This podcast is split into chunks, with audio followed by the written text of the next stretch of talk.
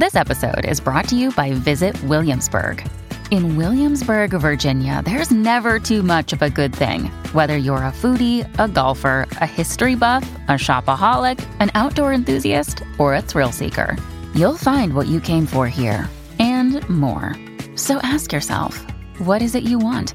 Discover Williamsburg and plan your trip at visitwilliamsburg.com.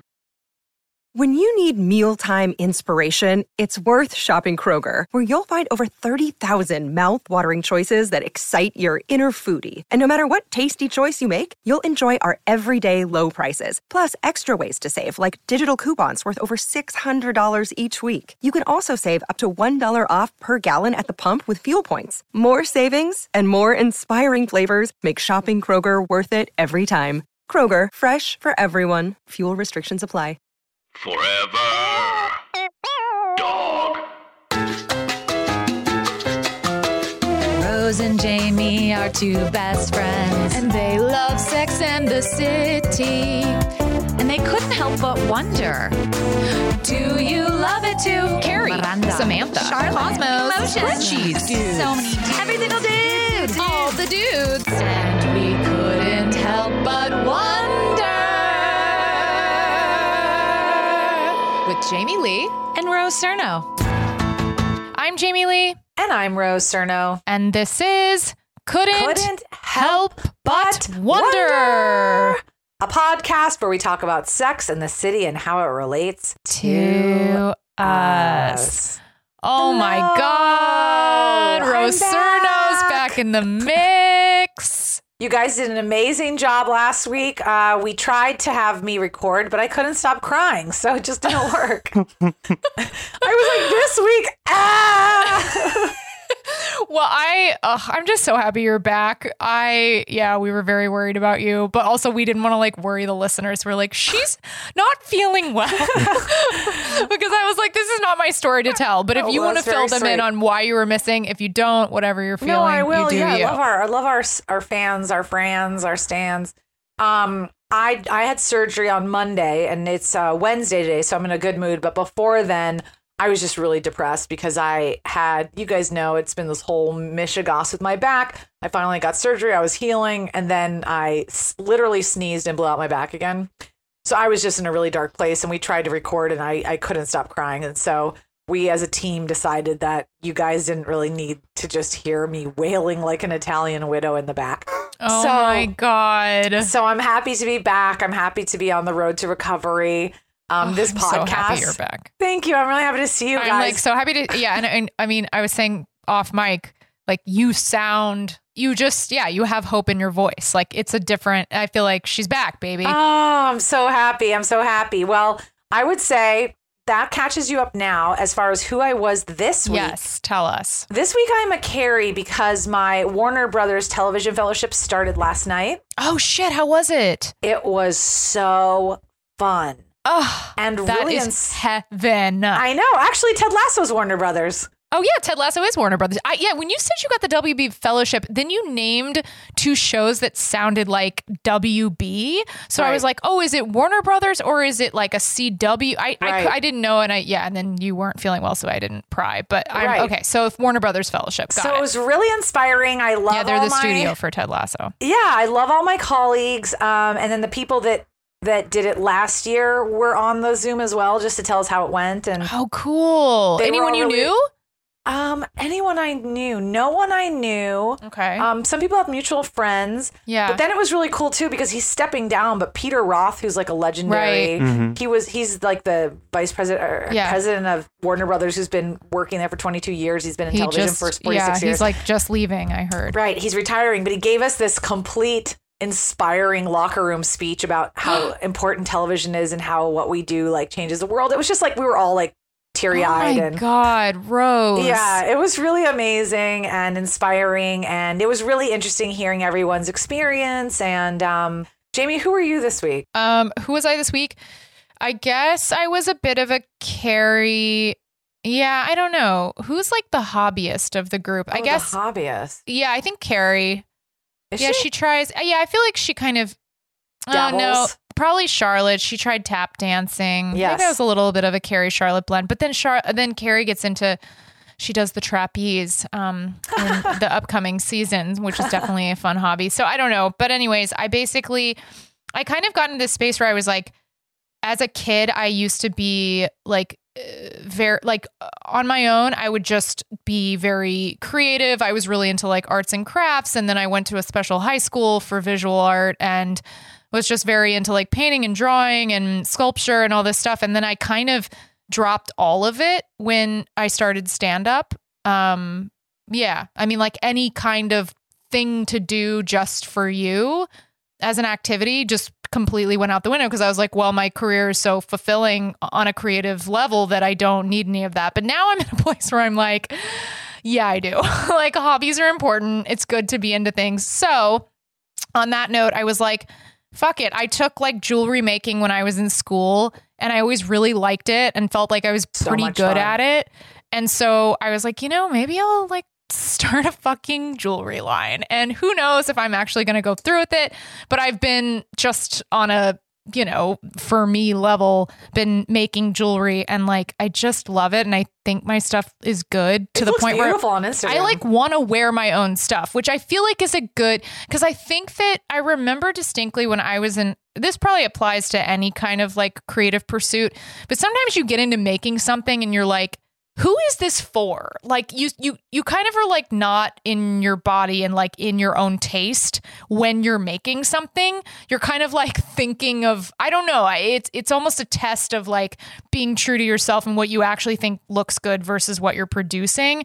So I realize that what I am making in jewelry is something that I like. So I'm like, okay, well, I stand behind it. Like I don't know if it's something that's going to appeal to the masses, but I know it's something I want to wear. So I think I it's feel beautiful. I saw it on your Instagram. I was like, this is really good. Thank you. I I've been studying a lot of jewelry accounts on Instagram, not because I had this as like a, a- an endpoint in mind, but just casually was like looking at them, and I'm I just got to a point where I was like, some of this shit is not that good, and they're doing really well, and they have a lot of followers, and it's like super basic, like Hmm. truly like yeah just just just like kitschy stupid stuff where i'm like i can't believe this is like catching on and then i was like well what if i made the nicer classier like slightly higher not slightly much higher quality version of the kitschy shit that i've been seeing so that's my mission and i'm And calling where, it only child stores or what?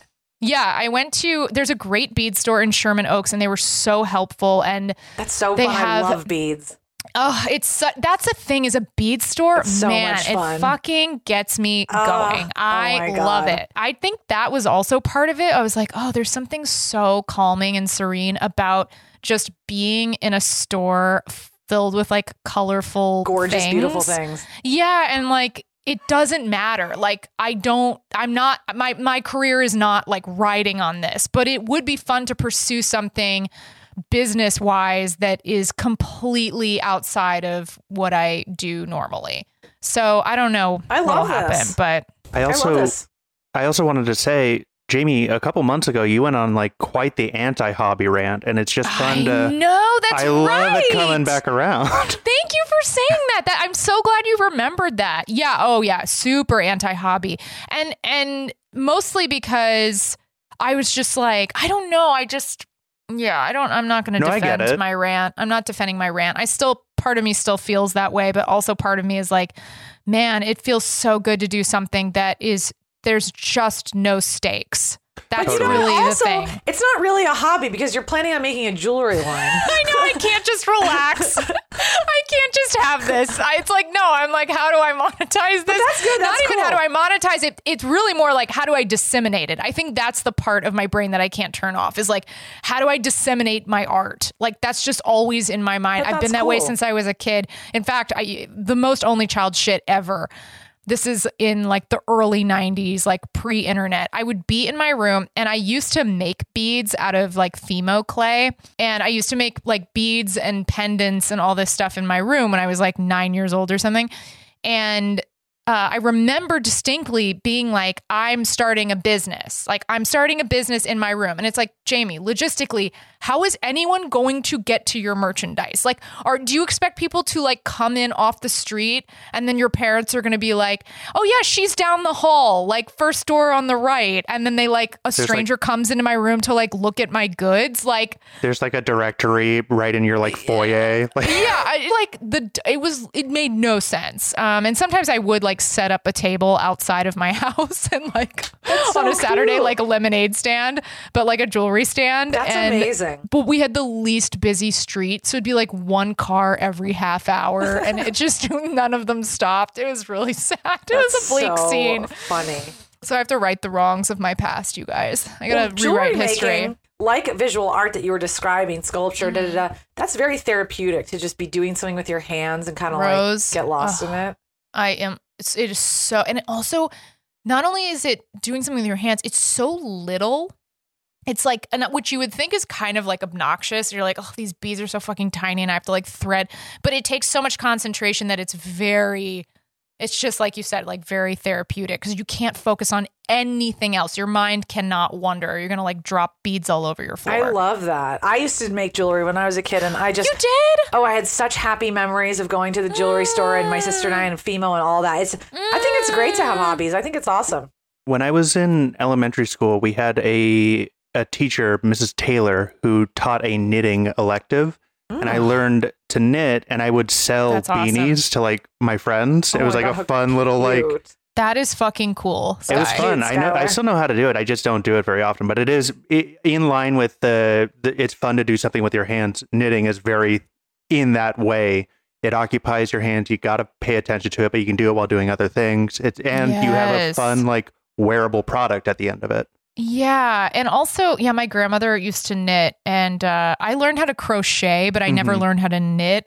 And Crochet I is wi- beautiful. crochet's cool. It's Love it. very simple, but no, I I wish I had taken up knitting because it's such a useful skill. Like it's so cool that you could like make someone a sweater, make them a scarf, make them a, like you can make such cool things. So maybe that'll be my next hobby. It's fun. We can we can all Your meet up for knitting enterprise? circle. Oh my god, Sky, yeah, let's we can go look at yarn together. Oh, Knit that would be bitch. heaven. It'd be fun. I still have I have my stuff around somewhere. Okay.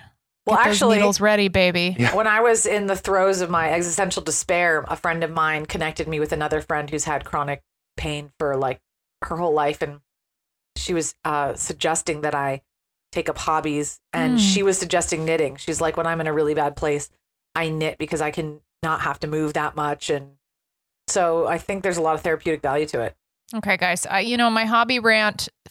Your, you I don't your know. business endeavor, your your yeah, next I don't know. My Jamie Lee empire. yeah. Incorporated.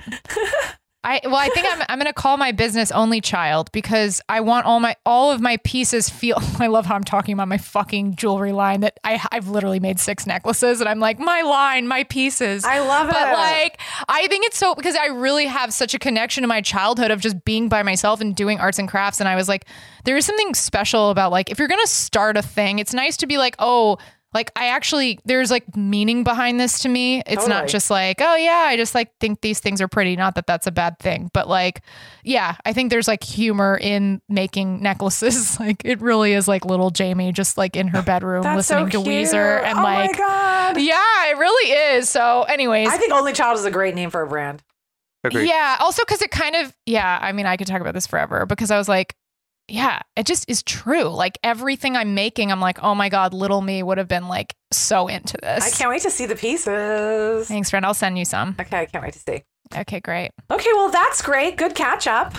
Great catch up. I'm so glad you're back and you're feeling well. Round of applause for Rose Surnow. I mean, it's been a thank you. fucking journey. I'm so proud of you. And I'm just really glad that you're on the mend. And I know that it's not like a smooth road, but it's nice that today you feel good. Thank you. Yeah, I'm trying to One be day at a time. Cautiously optimistic. I will Yeah. give myself a round of applause in three months when everything is fine and I'm completely normal. But I'm very happy to be where I am now. This is a huge improvement physically and mentally. So Ugh, thank you guys. That gives and- me such fucking relief hearing you say that. Thank that's you great I've been so worried about you. Well, thank you for being on this crazy journey. I know it's sort of like this is a Sex and City pod, and it somehow became like an intense chronic pain pod. But that's because it's a life pod, and that's what happened in life. It is a life pod, and I I love that phrase. It's a life pod. We are a fucking life pod. Speaking of which, I have to say, uh, Skylar and I chatted for a second before we started recording, but um, two things. I absolutely love this episode. I think this is my favorite episode of the entire series. I just want to go on record. It's Oh, a wow. phenomenal, phenomenal episode. I'm so excited to get into and talk about it. And then the second thing that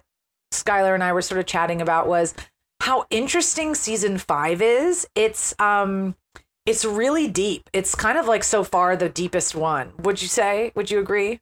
Yes, I think that the nuances of characters are getting um yeah, they're getting more and more subtle but also significant.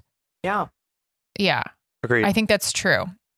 I think Berger is especially a very complicated character and I feel like we learn a lot about him in a very short amount of time. Whereas with Aiden, who we spent a lot of time with, I don't really I don't feel like we about got anywhere. Yeah, No. but with Berger I'm like, "Oh shit, I know this guy." I also feel like this has been such a Charlotte, an interesting Charlotte season when there have been interesting Charlotte seasons before. You obviously have the whole Trey arc, but like now her post Trey, her like small t- uh, war with Bunny, and now Harry. It's like she's just on her own path this season, which I think is really cool to see because I don't think they always service her as they do the rest of the core four. No, I think she gets she gets yeah, she's like a fine wine, she just gets better with time. Mhm. Mhm. She really does. I love Charlotte more and more. And they they're not afraid to go a little dark this season. I mean, there was a bunch of depressing episodes in a row. This one is not depressing to me, but a bunch of them before were, and it's interesting. No, it it's was like crazy depressing. it's a heavy it's a heavy season. It's kind of Yeah. like they they lured us in with the fluff, and now we're invested, and now they're getting. It's kind of interesting. I wonder if it was the writers or just. But they start to get a little jaded. Eh, You know, Carrie gets jaded for the first time. It's a really interesting journey that we're on.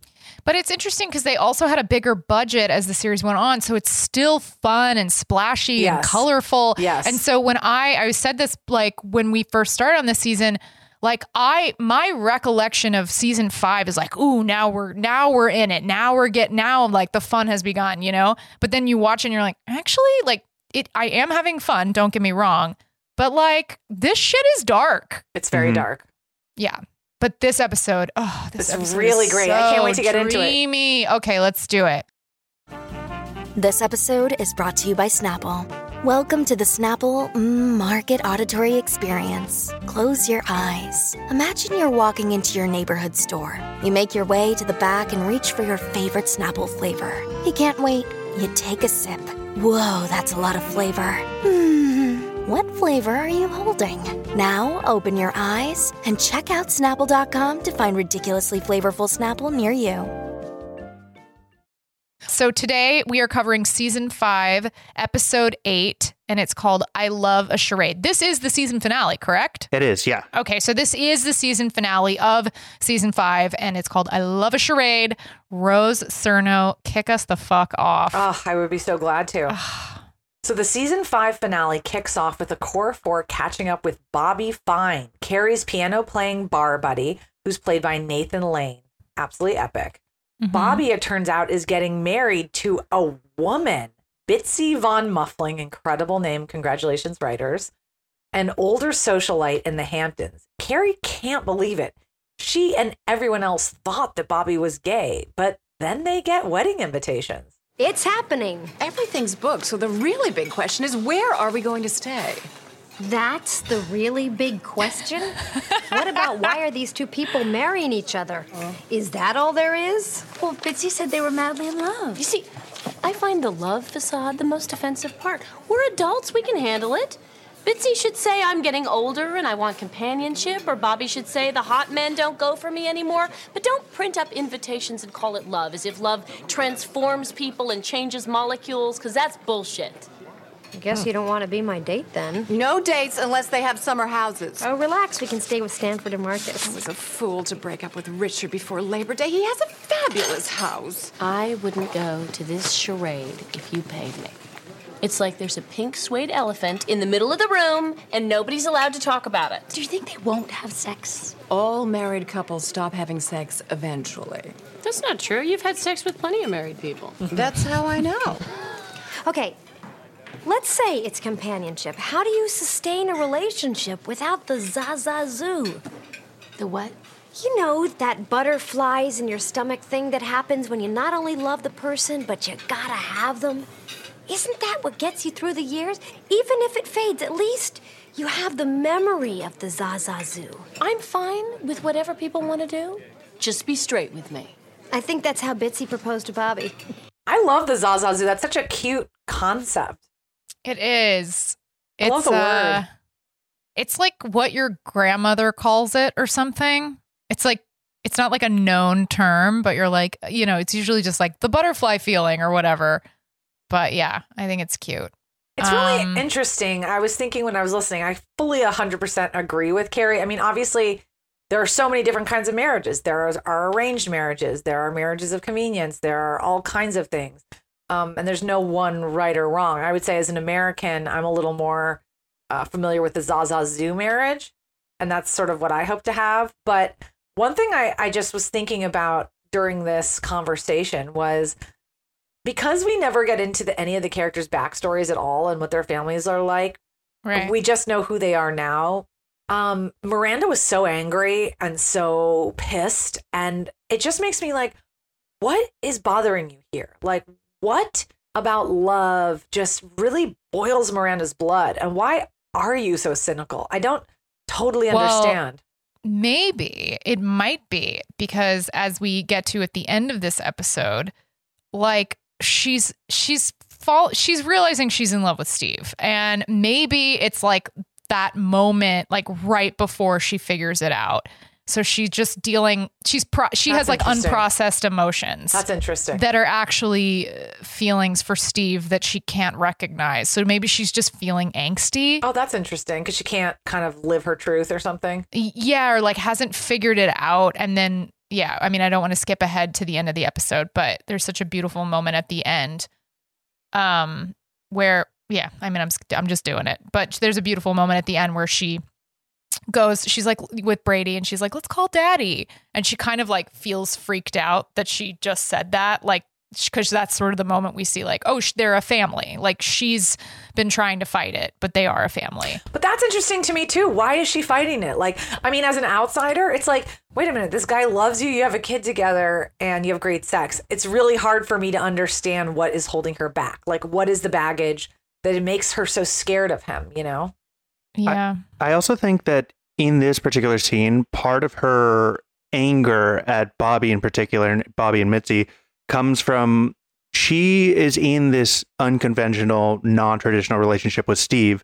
Bobby's in this unconventional, non traditional relationship, and it's working for Bobby, but it's not currently oh, working for Miranda. So good, Sky. Skylar, ding, ding, ding, MVP That already. is heaven. I think, That's yeah, good. so I think it's a resentment, uh, coming from a place of resentment a little bit. Yeah, That's a I good think point. that's that you just articulated way better than I did a similar feeling I was having, which is Why do like you get to yeah, be it's like happy? unprocessed. There's like an unprocessed like uh, like a lack of self-awareness that she's kind of similar to them in a weird way or something. I yeah, Totally. I think yeah, but you you said it best.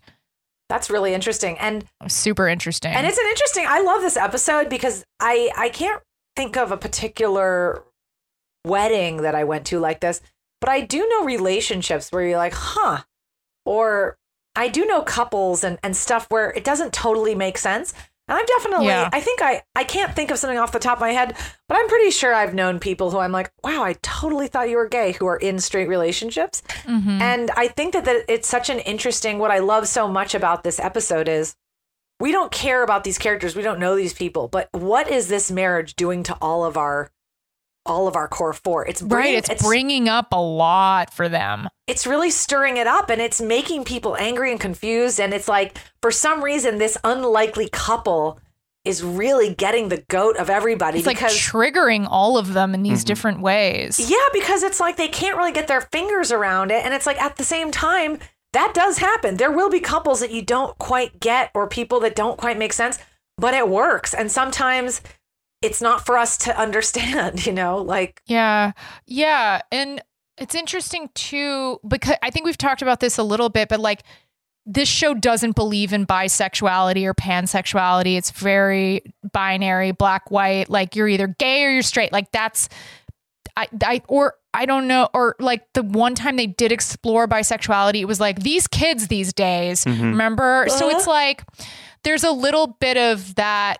You know, it's like, oh well, if this were written now, like maybe They he are do, love, maybe yeah. he's into men too. Like Yeah. who knows? But maybe this is his primary partner. Like this show, it's so funny because sometimes this show pushes the boundaries so much and feels so far into the future and ahead of its time. And then there are these moments where you're like, oh, that right. It, this is early 2000s. Like they just didn't go that extra distance of like, hey, maybe these two like have more fluid sexuality than we do, or whatever it is. Um, there's just like no acknowledgement of that. Yeah, I completely agree because it's like I I kind of got invested in this marriage of like what is this? You just can't help it because they explore it and by the end I was like, yeah, I kind of think there is something here kind of unconventional that's working. like, you know? Absolutely. Um, also, yeah, I was going to say something about scammy marriages. Oh my God, just quick side note. Talk about scammy marriages. There is an excellent documentary on Netflix about Princess Diana Ooh. called Princess Diana and Her Words. I mean, it, that I had, I don't, I don't know where I was because I feel like a lot of people understand like what she went through and what her life was like. For me, I just kind of was like, oh, I know she's a humanitarian and then she died very tragically, but I didn't realize like she was so her scam marriage was like eh, the scam of all scams. Like she was so miserable from the beginning.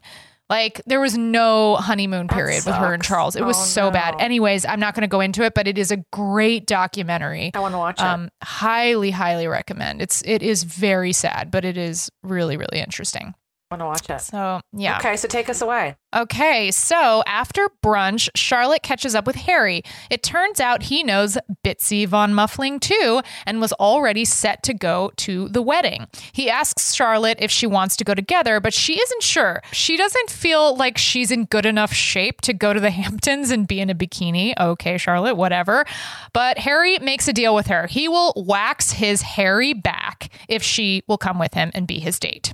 I just have to say something quickly about Harry. Um, probably I'm defending him because I'm Jewish, but like the representation of Jewish men is so insane in this. There's so many hot, good-looking, sexy Jewish men. The fact that they only have one Jewish guy in the show and he's like a schlubby, like uh, Hunchback of Notre Dame is kind of annoying. Do you wait? You think?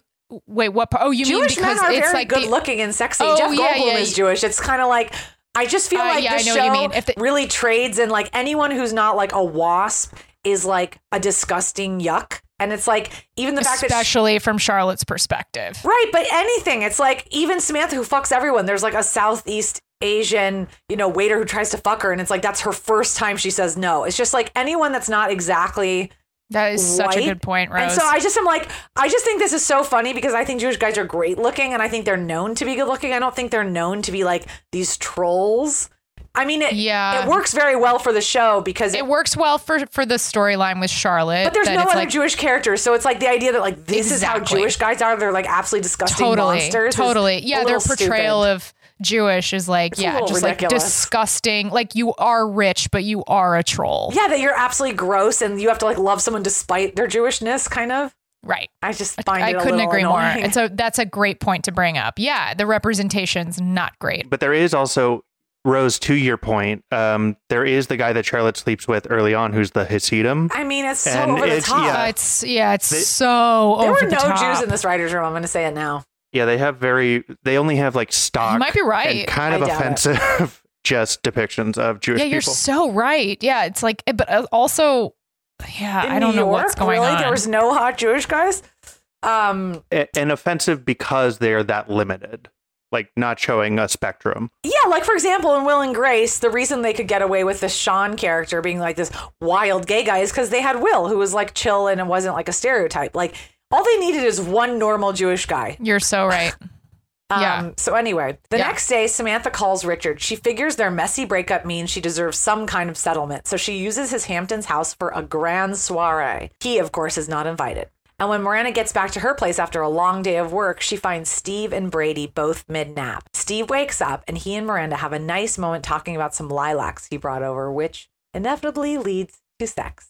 Leads to sex.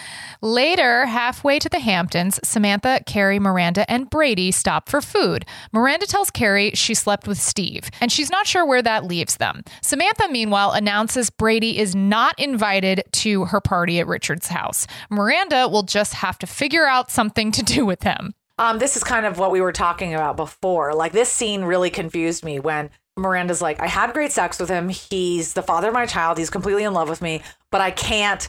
I just think I think it's real. I just wish that we went into a little more of the psychology. Like, has Miranda been dumped a million times? Why is she convinced that this thing that has just nothing but green lights will be bad? That's just the thing that psychologically I'm just not sure where it comes from. I guess from. that they just want you to sort of they want you to buy into like her and Steve had problems and like another go would just be a Bad. big risk for her. Yeah, I guess so. It just seems so but also good. she might still be in a zone where she's like I yeah, but I don't want to be with him. Like that's the vibe I get that they're going for. Is like, yeah, yeah, yeah, we have sex and stuff, but like it's Steve. Like I think she's a little like She still don't take him makes- seriously. I think it, I've been this way before where sometimes things make too much sense and you're just like, it couldn't possibly be that simple. Like, I have to make everything complicated. Wow, that's interesting.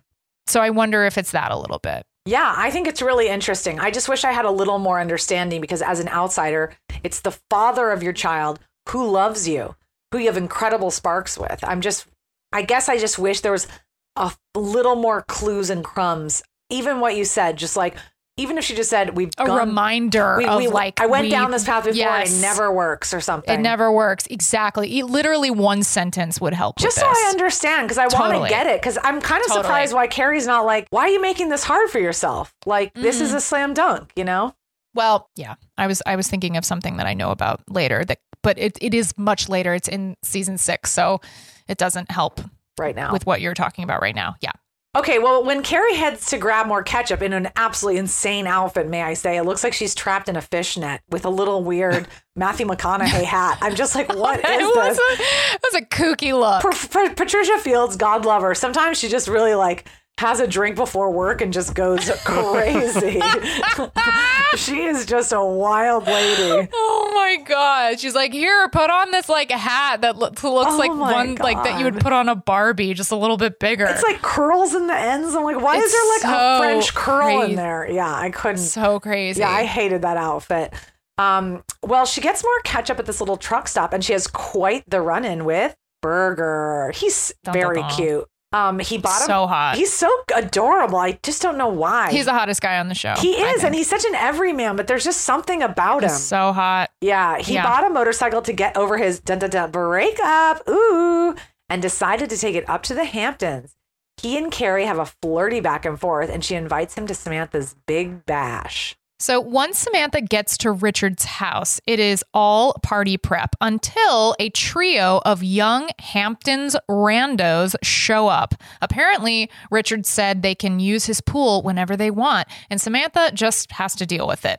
When the party gets going, however, she wishes she did not have to deal with it. They take their tops off and are just completely the wrong vibe, very unsophisticated. Yeah. I have to say, we did see their breasts, and I didn't think they were fake. They looked like real boobs to me.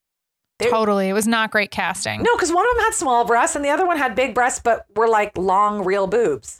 Yeah, they they re- it doesn't seem like it would be that hard to cast like Fake girls with very obvious implants. I think yeah. so. Yeah, fake to sell boobs the are joke because it's just one joke, really. Yeah. Also, Yeah. I thought in a weird way, like it doesn't matter at all. This is not important, but like actually taking your top off at a party like that, I kind of feel like that is the vibe of the party, isn't it? Yeah, I actually that's a great point. I think I do think it kind of kicks things up a notch. It makes it a little more like European. Yeah, like let's have a good time. That like maybe it's not eleganza, but it's like they're having a.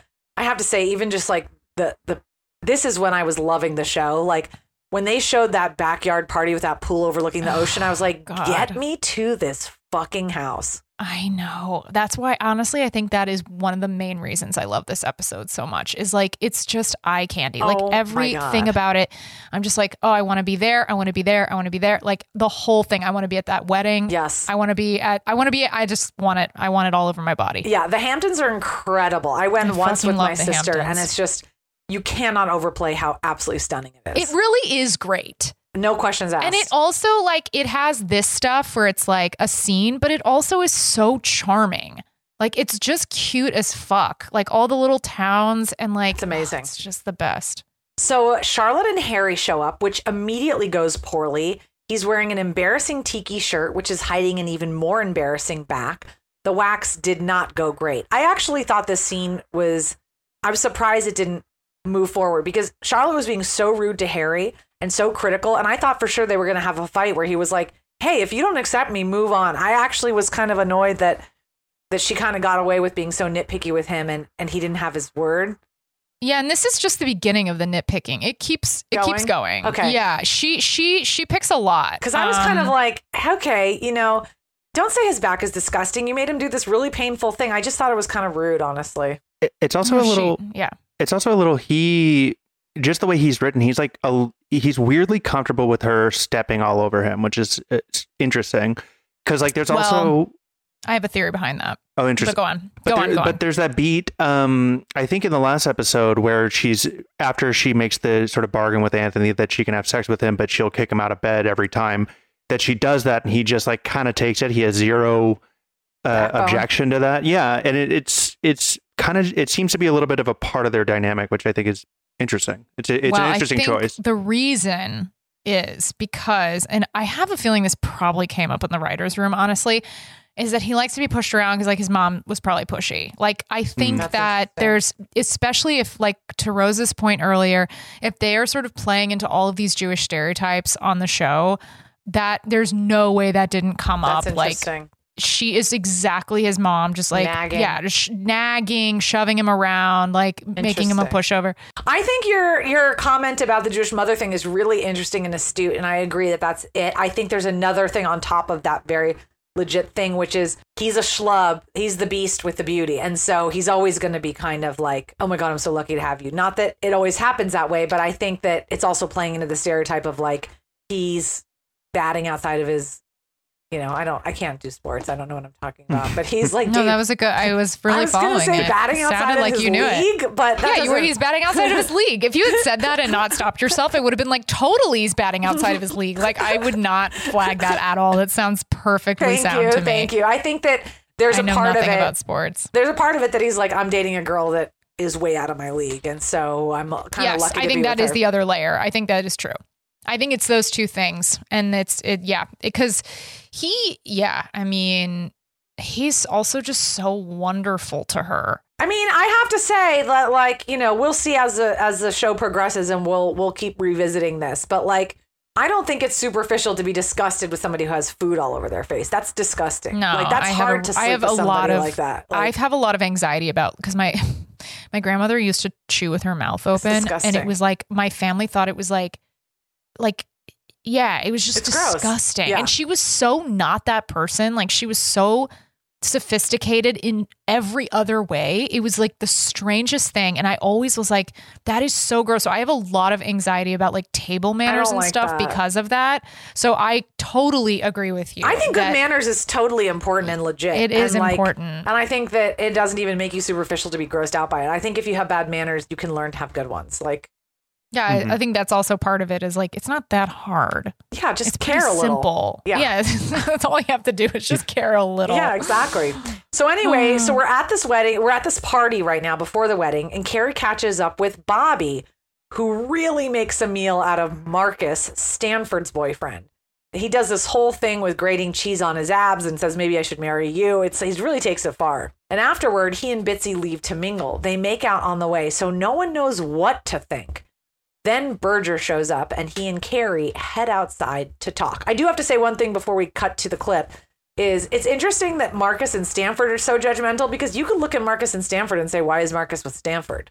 Like, why is anyone Totally. with anyone? It's kind of like the whole thing of the episode is it's like, it's just not so clear, you know? Yeah. I don't know. Cause they're like, wow, he seems so gay. Why is he with her? It's like, well, Marcus is a model. Why is he with Schlubby Stanford? Like, Yeah. I wonder if that's. Oh, I think they maybe touched on that when they first got together, so maybe they feel like I'm just they now don't have to revisit it. I'm just now realizing Mm. there's very weirdly, this is a little bit of a tangent, but very weirdly, when we get to the scene after the clip we're going to listen to in just a second, when Stanford and Marcus are playing with Brady at what I guess is Marcus's Hampton's house, right. he's wearing a shirt that says Stanford, which like Stanford University, but also like the guy he's dating, which I'm now realizing that's a really weird detail. Oh, that is a weird detail. You know what though? Marcus says when when when Bobby comes up, makes a huge deal about Marcus's abs, and then Bobby walks away and they're all like, What the fuck was that? Marcus goes, Well, maybe she makes him laugh. Oh, and it's I loved that. but it's kind of like he's saying that's why he's with Stanford. Because I'm sure a bunch of people are like, Why are you with Stanford? And he's probably like, Because he makes me laugh. Like that was like my favorite line of the episode. Yeah, and it kind of to me shows that Maybe Marcus kind of gets laugh. it. Marcus, it gets it. Marcus is Bobby. I really feel like people probably ask Marcus all the time, "You're a supermodel. Why are you a Stanford?" It's like Marcus gets like it's not just what meets the eye, you know. Yeah. So that's that. And now we're gonna see what's going on with Carrie and Berger. There's a really nice garden. So you garden? No, no. I have been known to hoe, but uh, my ex actually planted the garden so we could enjoy fresh summer salads.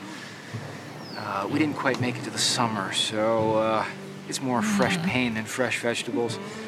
Yeah, I, I can't really go out there. Yeah, I know how you feel when I broke up with my ex. I couldn't bring myself to go within six blocks of his furniture store. When did you two break up? Uh, last year, for the second time, we, we broke up the first time the year before that. Oh, you broke up twice. Way to go. Yeah, well, we hadn't sufficiently hurt each other enough the first time round. But we definitely took care of business this time because this time he moved in. So we had the merging of the things, the dividing of the things, and then the things that are left behind that you don't want to give back because that seems mean. and you don't want to throw them away because it's all you have left. And it just gets harder as we get older because we're not dating wildly inappropriate people anymore. You know, there's there's no uh, whew, glad that's over. Right, right. And after every breakup, I tell myself, I'm never doing this again. It's, it's too hard. I mean, how many of these things can one person survive? you know, what? they should institute a helmet law for relationships. Right. That's that's excellently put. Well, thank you.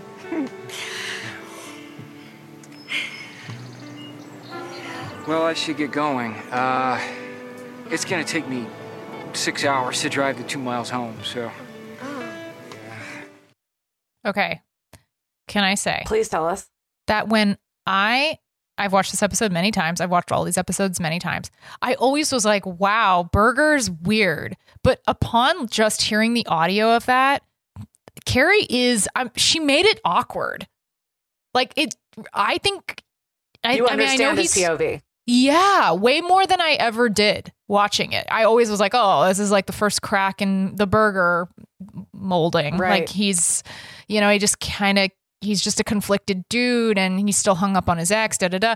But like, man, I was like, yeah, like she just was like a bummer.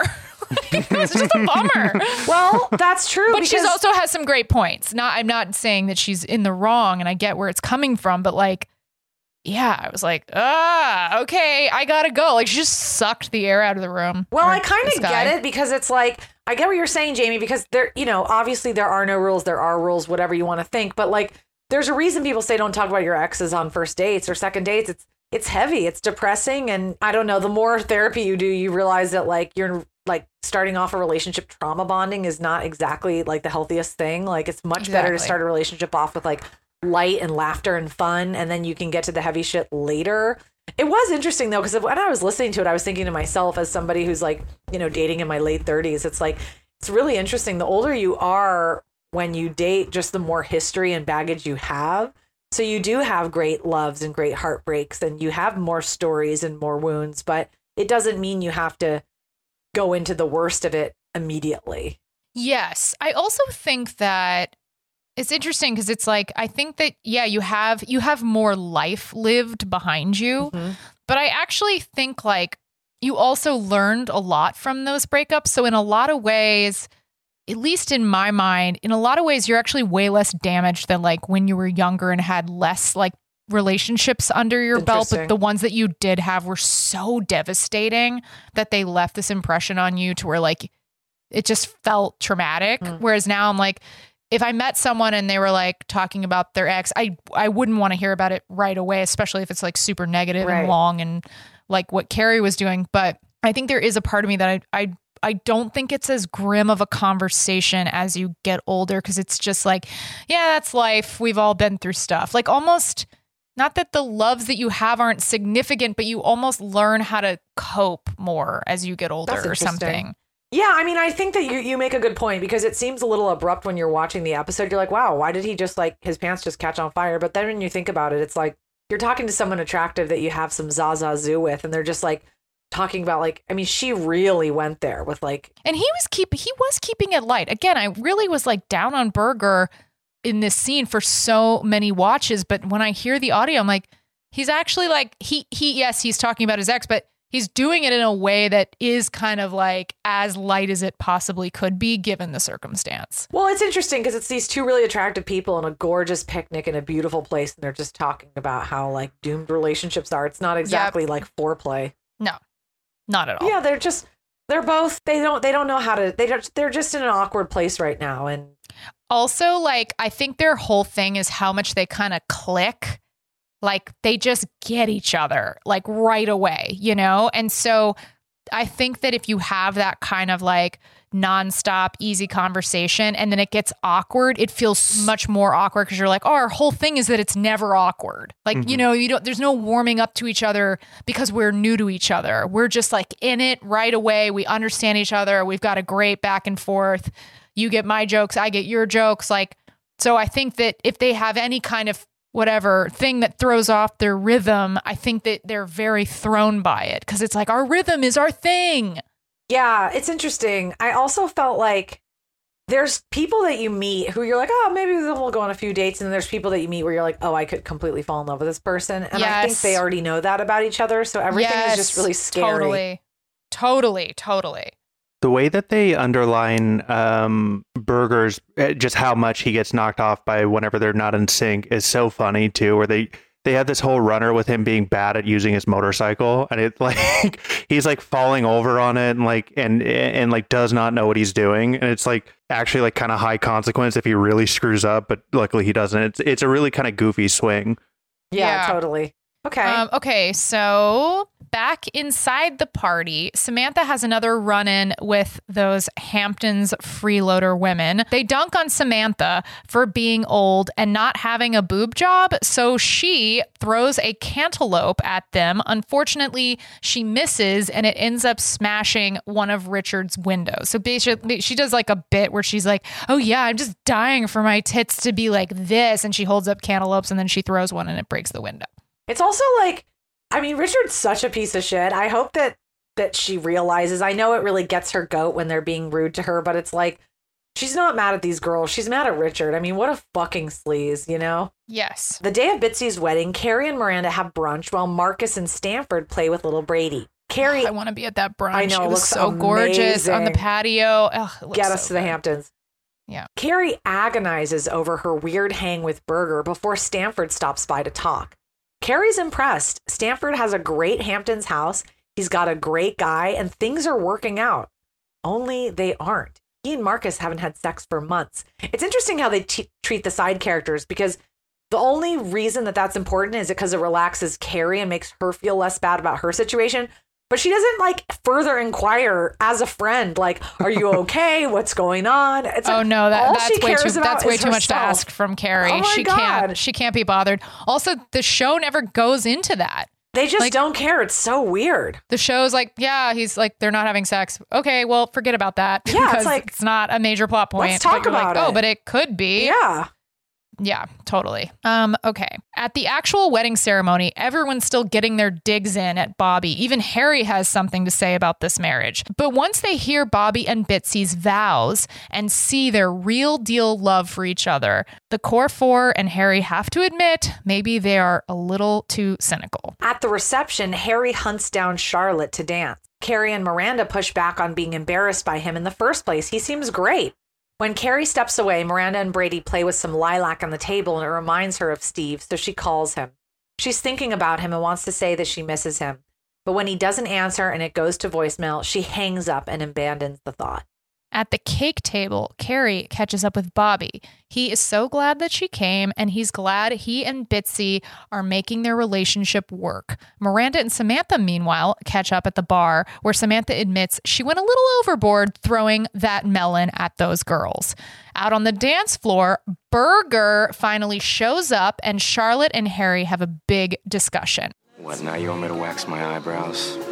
I think I may be falling in love with you. I've been falling for you since the moment we met. But I never thought, What? come on, you could have any blue blooded guy here. I'm. You're wonderful. and Jewish. So, So, where can this go? I don't know. Let's find out. Charlotte. I have to marry a Jew.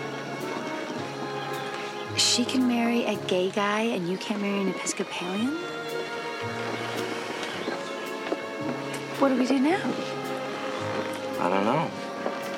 Dance. Apparently, Charlotte had the Zaza Jew.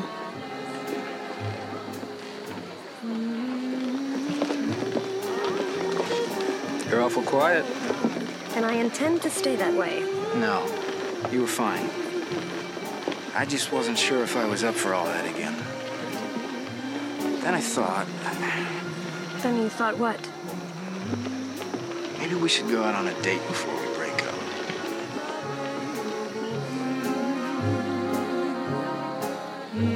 That's romantic, I must say. I love that line. So good. When it comes to relationships, maybe we're all in glass houses and shouldn't throw stones. Because you can never really know. Some people are settling down, some people are settling, and some people refuse to settle for anything less than butterflies. Ugh, Beautifully I love this written. episode. I, I think that the um it's interesting. Uh, Jamie and I are both Jewish, and I think we have a similar. Well, I don't know. I think we're similar. My family's mostly atheist. Nobody cares who marries who. It's a very chill Same. family in my my family. My grandpa cared, but my my direct parents don't care. But I do know Jewish people who absolutely will only marry Jewish people, and it's absolutely that's it. And so I actually thought that this was very realistic because I know people like Harry who grew, Yes. grew up with, you know, their grandparents were Holocaust survivors. It's an absolute must. And, and so um, I think it's a really clever thing because you think for sure if someone's going to get hurt or dumped, it'll be Harry. I mean, look at Charlotte. And then it turns out actually, you know, this guy that she's completely taking for granted all along the way may have his own He's like, restrictions. sorry. Yeah, it's oh, it's such good writing. It really is. It's such good writing. She's been nitpicking at him this whole time, and he's like, "Yeah, I can't marry you." Yeah. She's like, "What?" yeah, it's a really, you know, It's these writers did such turn. a good job breaking this. Uh, this is like Charlotte's whole character is just worth these last two seasons, really.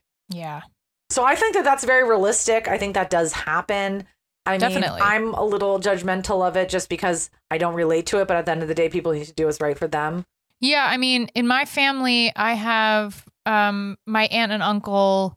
I think my aunt, her parents were Holocaust survivors, and I know that she would love her sons to marry Jewish women, but also I know that my cousin is currently dating or sorry, engaged to someone who's not Jewish and like they accept it. So, you know, there could also be that where it's like it's not as black and white as like you have to marry someone Jewish, but it is even like a conversation. Like it's not not a thing. Was it important for you to marry a Jewish person? Your husband is Jewish. Was that something that played into it in some way? No, no, no, no, definitely not. I mean, I guess it's always like Kind of because I've had I've dated several Jewish people, I Mhm. guess, and I have also dated non-Jewish people. Um, I do. There is a connection Of course, of there. course, It's of just course. there is, yeah. So, um, it's I would say it's kind of like a nice little bonus thing that we bond over. Um, yeah. I also dated someone who's who's grew up super religious, um, Christian, and l- his family was uh, like a very well-to-do family. Um, they had a you know whatever beautiful house, and they were just lovely people. But I definitely there was a piece of me that never fully connected. I understand that. Yeah. I get it. Um, if I had just been a friend going over there, I'd be like, oh my God, I love his parents. But as a love interest. person who's like, yeah, actually, like, you know, in this mix on a romantic level, you're just like, oh, I don't know if I could marry into this. Yeah. Like, I, I don't think I could marry or- somebody or very I- religious. yeah, I think it's, yeah, it's just a little, yeah, it was just a little, it was a little tough. I mean, uh, not, I want to say repressed, but, you know, I think a lot of families have blind spots and secrets. I don't think that's exclusive to anyone. I think everybody's like, oh yeah, I've, like my family's really close, and then you find out like, oh, you guys don't talk about that huge thing that's like a thing in your family. You know what I mean? Like I think everyone thinks they're like, we're open, we're cool, we're we, you know, we talk, we even yell, we're loud, da da da, and that's like, oh well, you could even even in those circumstances, you might have things that are like, oh, that's like we don't discuss that. So for me to be like, oh, they were so closed off, um, I don't know if that's a fair assessment, but it did feel that way a little bit. Where I was like, I don't know, I don't feel like you could like really chip away at them and like get to the core of who they are. I have to say for myself, like I've dated plenty of non-Jewish guys and plenty of Jewish guys, more non-Jewish guys than Jewish guys, but I have to say there's something that always like I'm like a very like outspoken loud person and I feel like with my the guys that I've dated who grew up very Christian, they're like, "Oh my god, that's so crazy Yes, that you that's how that I you felt. say what you think and oh my god, you're at a restaurant and you took back the plate."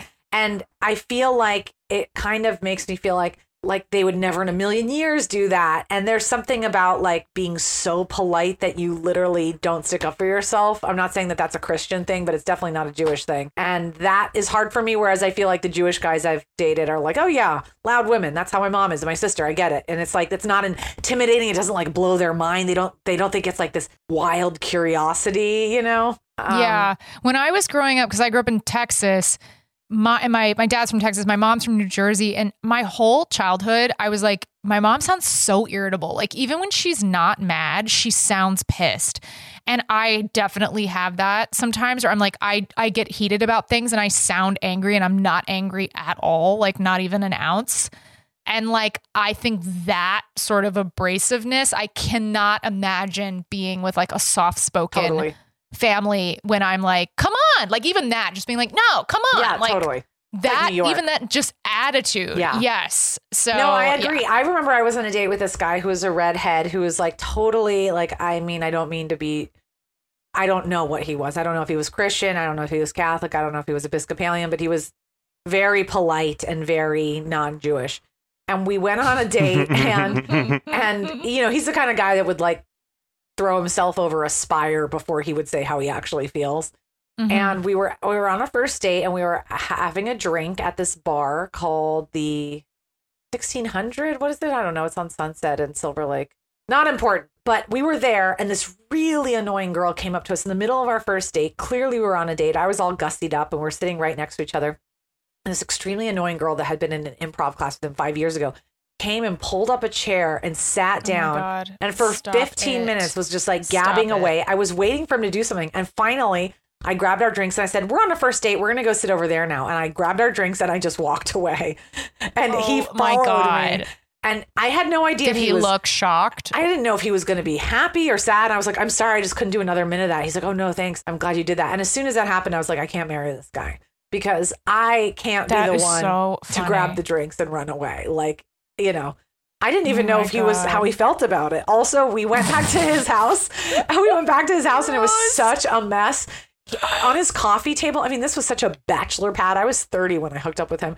He had a sock and a bottle of soy sauce on his coffee table. I was like, it's like art department decorated it to be a disaster. Like, it was like a sock. Why is there a sock and soy sauce right here?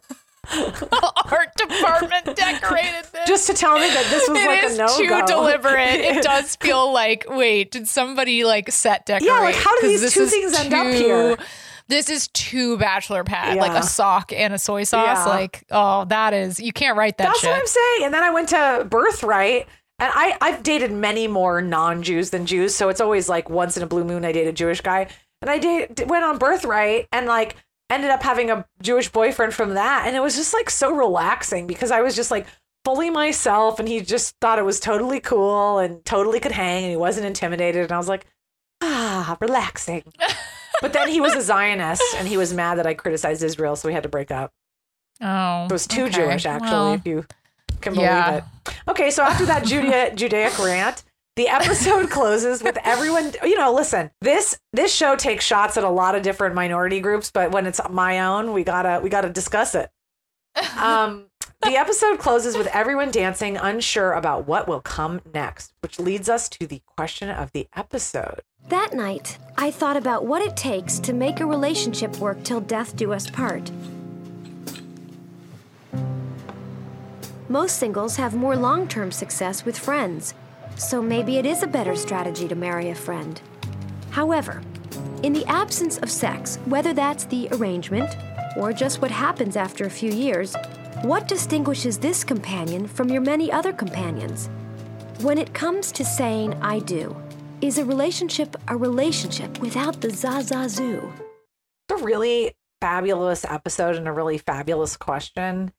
Yeah. And I think it really depends on the couple. I mean, I'm single. I'm definitely waiting for the Zaza Zoo. I don't picture myself settling with someone for companionship, but I don't think there's anything at all wrong with that, or I don't think it makes it less of a legitimate marriage. What do you think, Jamie? I don't I don't think it makes it a less legitimate marriage. Definitely not. But I do I do worry about like the sustainability because if you really don't have any Zaza Zoo for a while, like I I just that's like to me that's just kind of that's kind of sad. I think that I, I think that it's if you had it initially, I think it's easier to find your way back to it. If it never really existed in the first place, you're not going to generate it. that's interesting. That's that's kind of how I feel. Not that you you you could lose sight of it, but I think you can conjure what it was like to have it a little more easily if it was there to begin with. I think that when you go into something where it's like pure settling, I don't see that ending well. Yeah, it's interesting. I mean, I just don't know enough about those types of marriages. I don't can't think of too many people I know who have those. Um yeah, I I think that I think that Carrie's grappling with something that my impression of Carrie is that she's never really been in a very long relationship. It seems like Yes. maybe a year tops. And Yeah. so I think she's really hung up on the idea of sex and oh my god, how could you be together if you're not having sex and not that sex isn't a big deal, but I think probably people who have successful marriages that are 10, 20, 30 years long will tell you that there are probably years where they don't have sex. There are probably highs and lows and ups and downs. And I think in a very long marriage, you know, it's it's a journey like everything else, just like everything we're dealing with. It's like I know people who are happy couples who haven't had sex in COVID because they're like, I see, I see him every day. I'm not turned on. It's not nothing to, about him. I think that being super, super obsessed with like, but how much sex are we going to have is, is sort of like a Yeah. novice's kind of view of marriage. If I, I've not been married, but it feels a little young to me to be like obsessed with that part of it. I don't know. Yeah, I think that's that, that's interesting. I I had a thought about Carrie, which is I think also Carrie, her whole Zaza Zoo. I think a lot of that is she needs male attention. Like I think that she has issues where she likes like flirting Yeah, and right.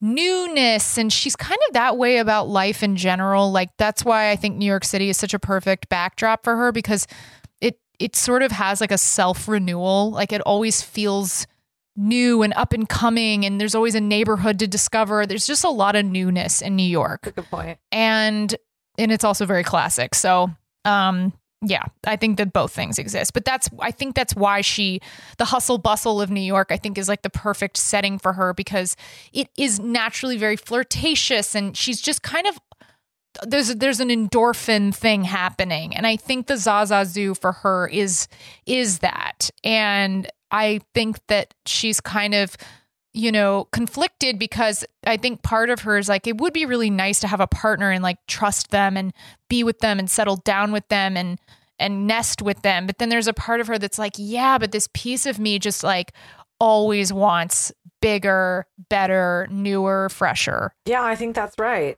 Yeah, I think that's exactly correct. What's and I I I I get that. I think for me, like with, I think I have that a little bit, like even with Restless stand up, where I was like, kind of? yeah, I think I, a little bit where I'm just like, oh, I just want to like dash around to places, and yeah, I think I just like kind of magical. I, I understand. Uh, yeah, there's something magical about it. So I think that you know, that can be that can be a tough thing. I think a lot of artists struggle with that because we're always kind of like thinking and coming up with new ideas. It's just like you're just generating. There's like a turnover happening. So makes sense. Um, yeah, I feel like that's what's going on with Carrie a little bit. Skylar, you've been in a long term relationship. What do you think about Zaza Zoo? I think I first of all, uh, Jess. I every time I hear Zaza Zoo, it sounds just the phrase sounds very Dr. Seuss to me, which I is very goofy. But as for like it is the, so goofy. But as for the concept, I think I think it's a totally legitimate thing to both want and kind of just expect out of a relationship, especially if it's going to be a relationship that lasts. Mhm. Like they're two people who are compatible, who see the world similarly, who get along, could work. But it's that it's that extra spark that Zaza Zoo that like really makes it something that is worth ki- sustaining for a very long time and makes that not even something that you really have to square to yourself that often because you Mhm, just get it. It's mhm. intuitive when you have that. And that's i think a little bit i think that that's a very important thing. But also again to your point earlier rose there are absolutely marriages of all different shapes and sizes. So that's not to invalidate marriages that don't necessarily that aren't built on that. But uh, to me it's a valuable thing and it and it's a valuable thing for a relationship. Yeah, I do think it's sort of the difference between a friend and your partner. You know, Mhm. it's like sort of the difference. Definitely. Totally. I think that's 100% true. Okay, Jamie, you want to kick us off with our horny fours? Oh, sure. Okay, so Sex in the City is obviously a very horny show. So we end each episode by sharing what we are currently horny for. Rose, what are you horny for right now? Well, thank you for asking. I'm going to do two because I missed last week. Oh, My please, I would love first one is the Savage Fenty music video on Amazon Prime that Rihanna did. Rihanna? Oh my Oh, god, yeah, I sounded like my mom. Rihanna, that. Rihanna. I cannot believe I just did that. My mom calls feta cheese feta cheese, and like I want to scratch out my eyeballs. Um, Oh my God. I just said Rihanna. Ew, what am I? Okay, the Rihanna music video uh, for her underwear line on Amazon called the Savage Fenty video. It's 45 minutes long. It is one of the most entertaining, gorgeous, inspiring, fabulous, body positive, diverse. It's just an absolute slam dunk. Love Have you seen it, Jamie? No, but I've heard such good you things. gotta I watch have it. to watch it's it. Yeah, I really will. fun I will. and sexy. It's a huge Oh, body celebration. You're gonna love it. Bodies of all shapes and sizes, all different women, men, and non-binary people. Lots of fabulous, funny, incredible uh, celeb appearances. It's an absolute celebration, and it's just a a testament to what an icon she is. It's a fabulous must-watch video. So that's one of them. The second one is a show that a really good friend of mine writes on called Ted Lasso.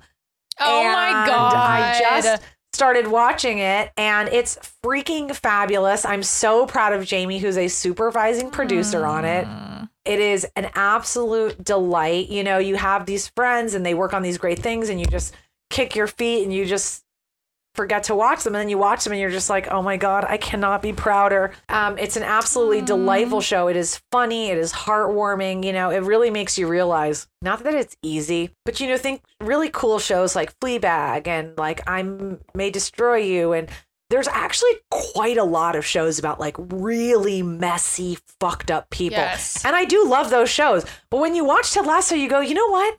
There's not that i mean i really can't even think of maybe Mrs. Maisel is like one other show that's kind of like a positive can do person that's not that tormented. But it's actually quite hard to write, I would think, because that's why there's probably not that many of them. But it's really nice to watch a show that is just a really different thing than what we get served mostly, which is just somebody who is a very joyful, low ego, no ego person who just wants to help and and um, it's an absolute delight and i couldn't be more impressed and proud of you so Oh, that's such a nice. That's so nice. Thank you so much. I mean, it. it's so funny to be like, thank you, because it's like so many things go into making that Yeah, show. but you're part of it. I'm like, I'm like one twenty. yeah but you're a big part of it Um, you're in there girl but so, so that's a big I- wreck I- everyone watch it it is a great show. It is. I am really proud of it it. is Um, what are your horny fours james Okay, my horny for well, I can't even believe I'm saying this. I'm doing stand up, guys.